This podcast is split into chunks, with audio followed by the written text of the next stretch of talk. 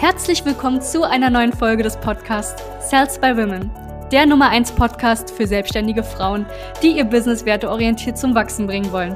Mein Name ist Charlene Hanschig. Und mein Name ist Sebastian Riclo. Gemeinsam werden wir diesen Podcast moderieren und dir wertvolle Tipps und Strategien an die Hand geben. Schön, dass du hier bist.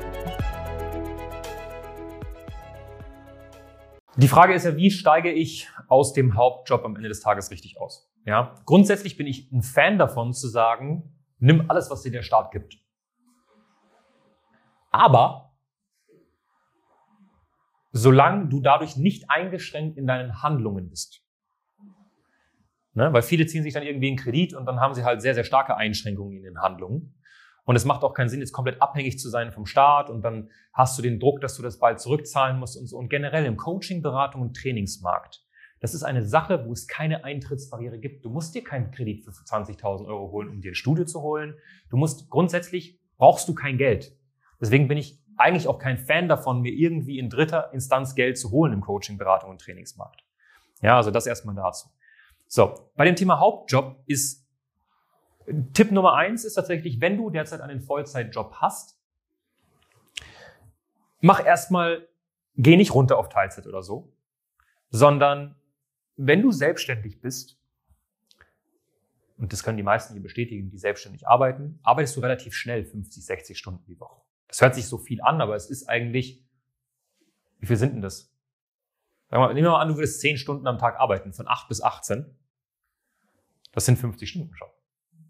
Ja, also es ist in der Selbstständigkeit, wenn du wirklich Vollzeit selbstständig bist, eigentlich gang und gäbe.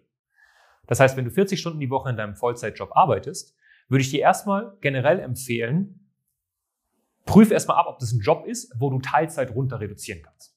Das ist das Wichtigste. Ich würde euch nicht empfehlen, von Vollzeit auf Selbstständigkeit zu springen. Auf keinen Fall. Sondern am besten ist, du hast einen Job, wo du wirklich Step by Step runtergehen kannst. Von 40 auf 30, von 30 auf 20, von 20 auf Abruf und dann raus. Das ist eigentlich so der best way to go. Wenn du bei 40 bist, würde ich noch nicht sofort runtergehen, wenn du noch kein Einkommen hast. Das heißt, du baust dir Einkommen auf und um es zu halten, reduzierst du die Stunden. Das ist genauso wie bei dem Thema Mitarbeiter. Du stellst keinen Mitarbeiter ein, um mehr Umsatz zu machen, sondern du stellst Mitarbeiter ein, um den Umsatz anständig zu halten. Verstanden? Stunden reduzierst du nicht, um mehr Umsatz zu machen, sondern um den Umsatz, den du jetzt gerade machst, zu halten anständig. Okay? Das heißt, wenn du 40 Stunden die Woche arbeitest, machst du erstmal Umsatz und dann merkst du, okay, jetzt wird es langsam ein bisschen mühsam. Ich reduziere auf 30 und habe wieder Zeit, den zu halten und die nächste Stufe zu erreichen, die so ein bisschen am Limit ist. Weil andersrum ist es ein Hoffen. Ich reduziere meine Stunden von 40 auf 30 und hoffe, dass ich jetzt Umsatz mache. Und das ist nicht unbedingt vorteilhaft. Das heißt, du machst Umsatz, reduzierst. Du machst Umsatz, reduzierst. Weil dann bestätigst du das auch. Und dann weißt du auch, okay, passt, wenn ich jetzt mehr Zeit habe, dann kann ich auch wieder mehr Geld verdienen, Step by Step. Das ist schon mal so der, der erste Fehler, den ich immer wieder merke, den viele machen. Sie reduzieren in der Hoffnung, dass sie dann mehr Geld verdienen. Aber verdienen erstmal ein bisschen mehr Geld, wo du merkst, jetzt wird es schwer, einfach zeitlich gesehen, und dann reduziere ich. Ne? Ich glaube, Alicia, du hast ja auch ne? 6.000 Euro oder so, was war der Umsatz oder so im Monat, und du bist ja noch angestellt. Ne? Sie hat noch einen Job und wir reden von 6.000 Euro. Und wie kriegst du es jetzt hin, dann richtig zu springen? 6000 Euro und aber noch Job und alles Mögliche. Ich würde euch einfach so empfehlen, dass du mindestens, mindestens, und das sage ich, obwohl ich eher so ein Kamikaze-Typ bin, ne? also ich bin sehr, sehr risikofreudig, ja. Mm, und ich habe es damals nicht so gemacht.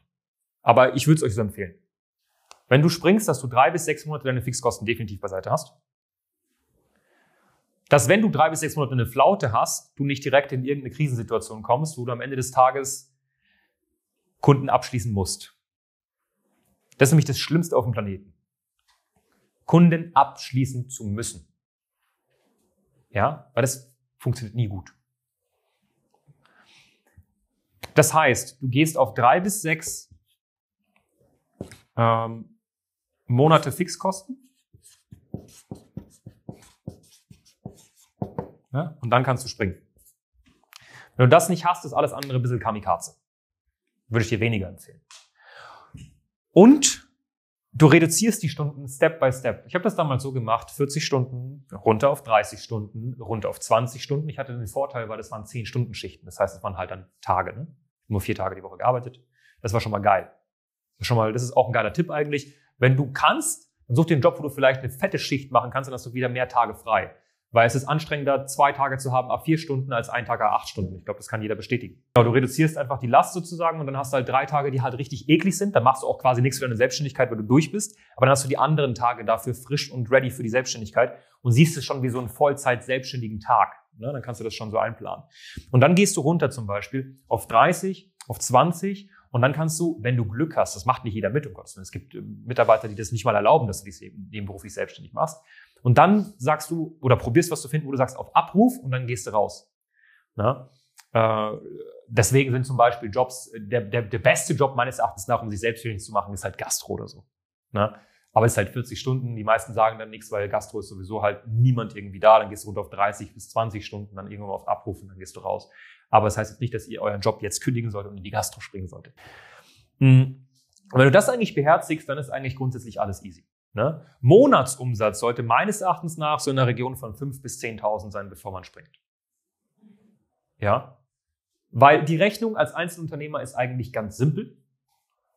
Geteilt durch zwei. Ja? Wenn nicht sogar, um ganz safe zu sein, geteilt durch drei. Das heißt, wenn du 5.000 bis 10.000 Euro pro Monat, sagen wir mal, du machst jetzt 7,5. Boah, das ist so eine eklige Zahl. 5. Ja? So, dann teilst du das im Endeffekt äh, durch zwei und dann kommst du auf deine 2,5 raus. Und die anderen 2,5, die parkst, die parkst du wirklich auf dem Konto.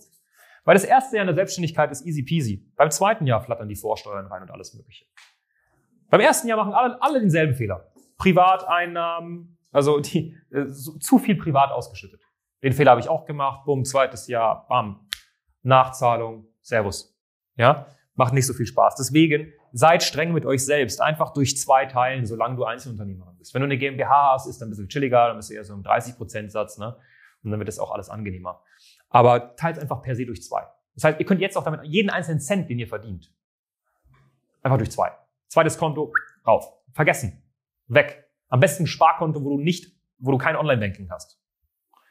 Das ist das Beste, was du machen kannst. Und dann bunkerst du das da einfach drauf. Ne? Und dann aber noch zusätzlich dazu ein Konto, wo du das hast. Ja? Weil damit meine ich nicht das, was du beiseite legst von Steuermünzen. Ne? Das heißt, du kriegst irgendwie 5000 rein, haust 2,5 auf irgendein Konto, wo du sagst, okay, das ist für mich Steuer und alles, damit ich einfach wirklich sicher, sicher, sicher bin.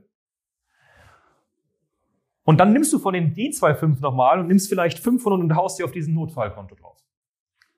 Bis du da mal irgendwie mal deine drei bis sechs Monate hast. Und da habe ich letztens mit der Jasmin auch drüber gesprochen und so. Und da merken die meisten, das ist bei Jasmin ihren Kunden auch ganz oft so, ach du grüne Neune, das wäre ja cool, dass ich ein bisschen mehr in der Selbstständigkeit verdiene, weil sonst wird es nicht spaßig. Und dann versteht ihr auch, warum ein Reel, welches ich mache, wo ich sage, unter 10.000 Euro pro Monat als Selbstständige ist ein Überleben und kein Leben, warum die dann so echauffiert werden. Ja, das ist halt so das Ding. Das heißt, du musst dir als Selbstständige bewusst machen, dass alles unter 10.000 Euro pro Monat, wenn wir das jetzt einfach so angucken, eher tatsächlich nicht unbedingt Sicherheit ist, sondern Notfall und Überleben, vor allem in Situationen wie diesen, die jetzt gerade im Winter vor der Tür stehen, bei einer Inflation, die reinscheppert, bei Energiepreisen, die durch die Decke gehen, wo es nicht prickelnd ausschaut und weder rosig und du nicht weißt, was im nächsten Jahr überhaupt passiert. Na? So, und das ist halt so das Ding. Und deswegen nimmt euch Zeit, deswegen muss ich immer sagen, so hört auf, die ganze Zeit über, euch über euer Angestelltenverhältnis aufzuregen oder so, weil das ist wirklich, seid dankbar dafür. Wenn ihr ein Angestelltenverhältnis habt, wo am Ende des Tages die Person dir die Möglichkeit gibt, dich nebenberuflich selbstständig zu machen und so, seid dankbar, dass ihr jemanden habt, der da ist und ihr könnt damit eure Fixkosten stemmen. Und der Rest ist dann einfach nur für euch erstmal. Danke, dass du hier warst. Wenn dir dieser Podcast gefallen hat, lass uns doch gerne eine 5-Sterne-Bewertung da. Wenn du dir nun die Frage stellst, wie eine Zusammenarbeit mit uns aussehen könnte, gehe jetzt auf termin.cells-by-women.de slash podcast und sicher dir ein kostenloses Strategiegespräch. Wir werden in diesem Gespräch ausarbeiten, wie du dich zu positionieren hast, wie du deine Wunschkunden erreichst und stets selbstbewusst und autoritär handelst. Wir haben schon etlichen Frauen dabei geholfen, ihr Business werteorientiert zu skalieren. Sicher dir jetzt einen Termin. Wir freuen uns auf dich.